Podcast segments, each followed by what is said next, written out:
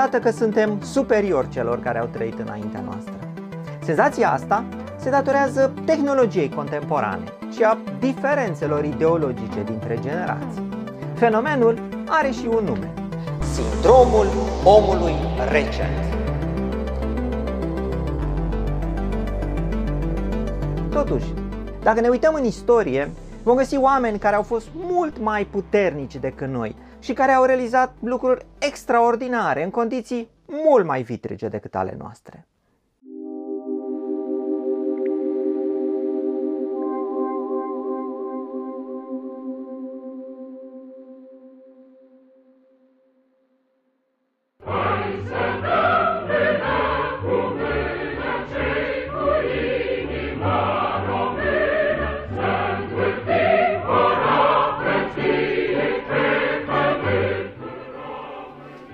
Zilele acestea sărbătorim Ziua României, care este legată de războiul de reîntregire al neamului.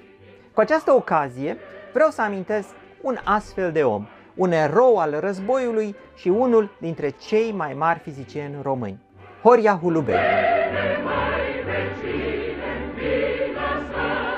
Horia s-a născut într-o familie de țărani. Tatăl lui considera că toți băieții familiei trebuie să știe o meserie așa încât a învățat tâmplăria. Ce este însă tâmplăria? Mai târziu, chiar el spune. Tâmplăria este fizică experimentală. În anul 1915, Horia Holubei termină ca șef de promoție la liceu și se înscrie la Facultatea de Științe din Iași. Visa să facă și el mari descoperiri, ca toți aceia despre care citea în cărți. Istoria însă i s-a pus împotrivă.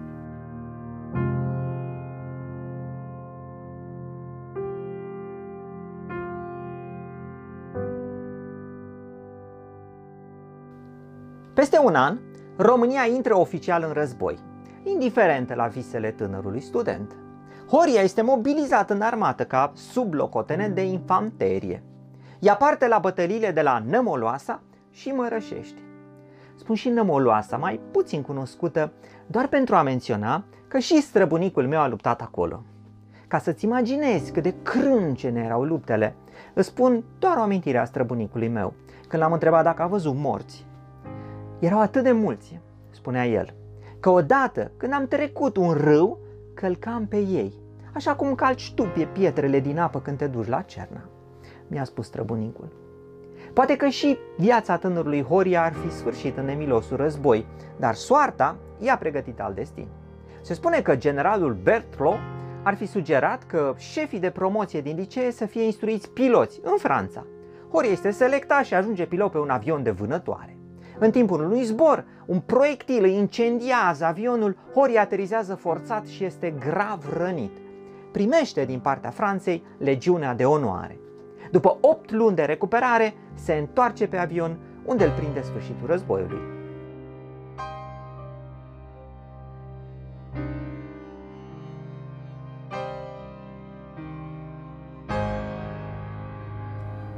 Peste tot pe unde ajunge Horia, din Moldova până în Franța și Anglia, poartă în ranița sa un altfel de baston de mareșal. Cursul de chimie al profesorului Neculai Costăchescu, curs pe care nu a apucat să îl termine în primul an de facultate. Printre gloanțe și bombe, ziua sau noaptea, mai citește câte un capitol și speră ca într-o zi să se întoarcă la dragostea lui din tâi, științele fizico-chimice, așa cum erau ele denumite atunci. După terminarea războiului, capacitățile organizatorice ale tânărului pilot Horia sunt recunoscute și el este însărcinat să organizeze sectorul de aviație civilă în România. Participă astfel la construcția primului aerodrom din România, la Băneasa. În ciuda unui post așa de important, după un an îi se face dor de pasiunea lui pentru științe. Demisionează și reia studiile la Facultatea de Iași în anul 1922 ca simplu student. Preferă să facă experimente simple în laborator, să citească manuale de fizică și chimie, decât să conducă o organizație. Pasiunea, care striga de ani de zile în interiorul lui, câștigă, iar viața lui se orientează din nou pe făgașul științelor fizico-chimice. Peste câțiva ani, termină studiile și apoi devine asistent la facultatea din Iași.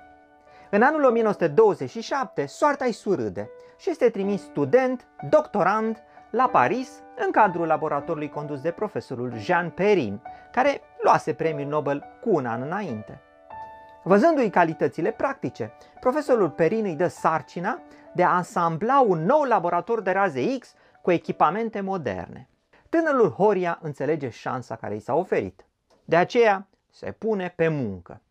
Împreună cu colega sa Yvette Coșoa, îmbunătățește aparatul de spectroscopie cu raze X folosind o lamelă cristalină curbată. Aceasta le permite să studieze fenomene noi, cum ar fi efectul Compton dublu, adică împrăștierea razelor X pe mai mulți electroni, subiect care face parte și din lucrarea sa de doctorat.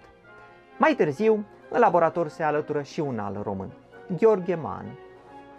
Premiul cel mare al căutărilor lui Horia și Ivet pare să fie la îndemână. Descoperirea de noi atomi în natură.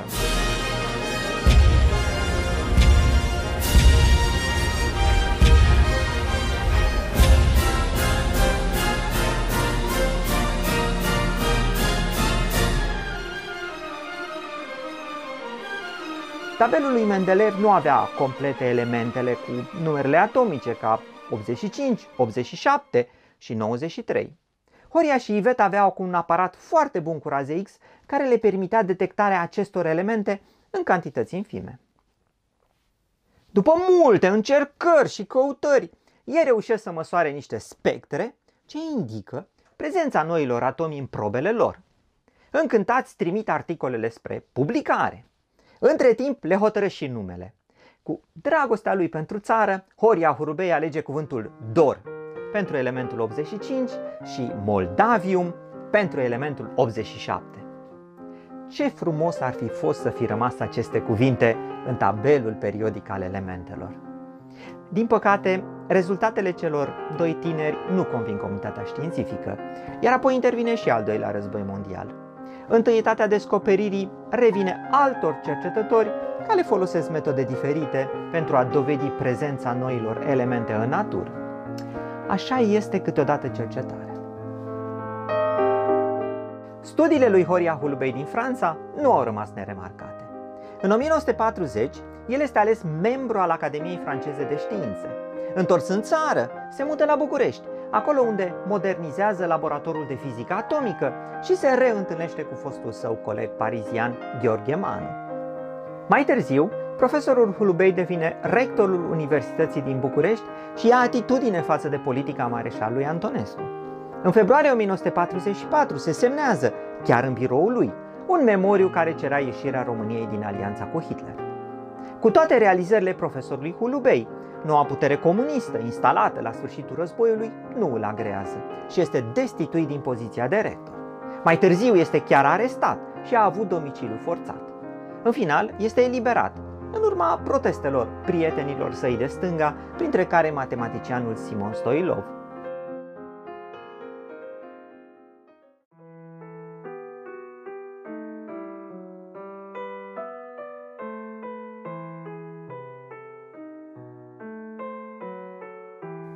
Din păcate, colegul său fizician Gheorghe Manu are un sfârșit trist. Acesta fusese implicat în activități legionare, fiind pentru puțin timp chiar comandantul interimar al mișcării. Din cauza aceasta, ajunge deținut în penitenciarul de la Iud. În ciuda insistenței cunoscuților, inclusiv a lui Horia Hulubei, Gheorghe Manu nu se dezice de mișcarea sa. Pentru că nu a vrut să participe la reeducarea de la Iud, îi se refuză ajutorul medical și moare în penitenciar în anul 1962.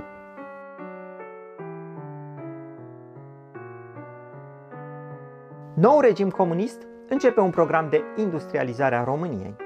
Dezvoltarea fizicii devine una dintre direcții, dar pentru asta este nevoie de fizicieni bine pregătiți. Horia Hulubei a intrat în atenția conducătorilor politici ai țării, atât prin statura sa de om de știință cu recunoaștere internațională, cât și prin calificarea sa în domeniul fizicii atomice și nucleare, unde România nu avea specialiști în acea vreme problema nucleară fiind, după bombele atomice, de interes deosebit pentru toate țările. Recunoscând valoarea profesorului Hulubei, acesta este însărcinat cu înființarea unui institut de cercetări, care avea să devină peste ani Institutul de Fizică Atomică de la Măgurele. Ivet, colaboratoarea lui Horia, rămâne după această experiență atașată românilor. După Revoluția Română, vine în România în fiecare an, convertindu-se chiar la religia acestor meleaguri. În anul 1999, Ivet Coșoa moare la Arad, pe pământ românesc și este mormântată la dorința ei în cimitirul mănăstirii de la Bârnasă. În ultima parte a vieții, profesorul Hulubei pune toată energia sa în realizarea acestui ultim vis. Dacă ajungi în comuna Măgurele, care se află lângă București, privește acoperișul clădirii cele mai înalte de acolo. Pe ea se află, stilizat, un atom uriaș.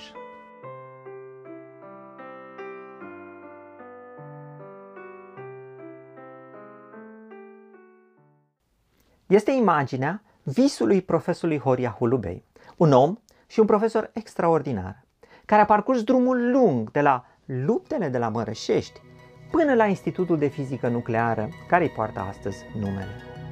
Este visul unui om care, mai presus de toate, și-a iubit țara, alegând să își riște viața pentru ea pe câmpurile de luptă și să îi dedice întreaga sa carieră profesională. La revedere și la mulți ani în România!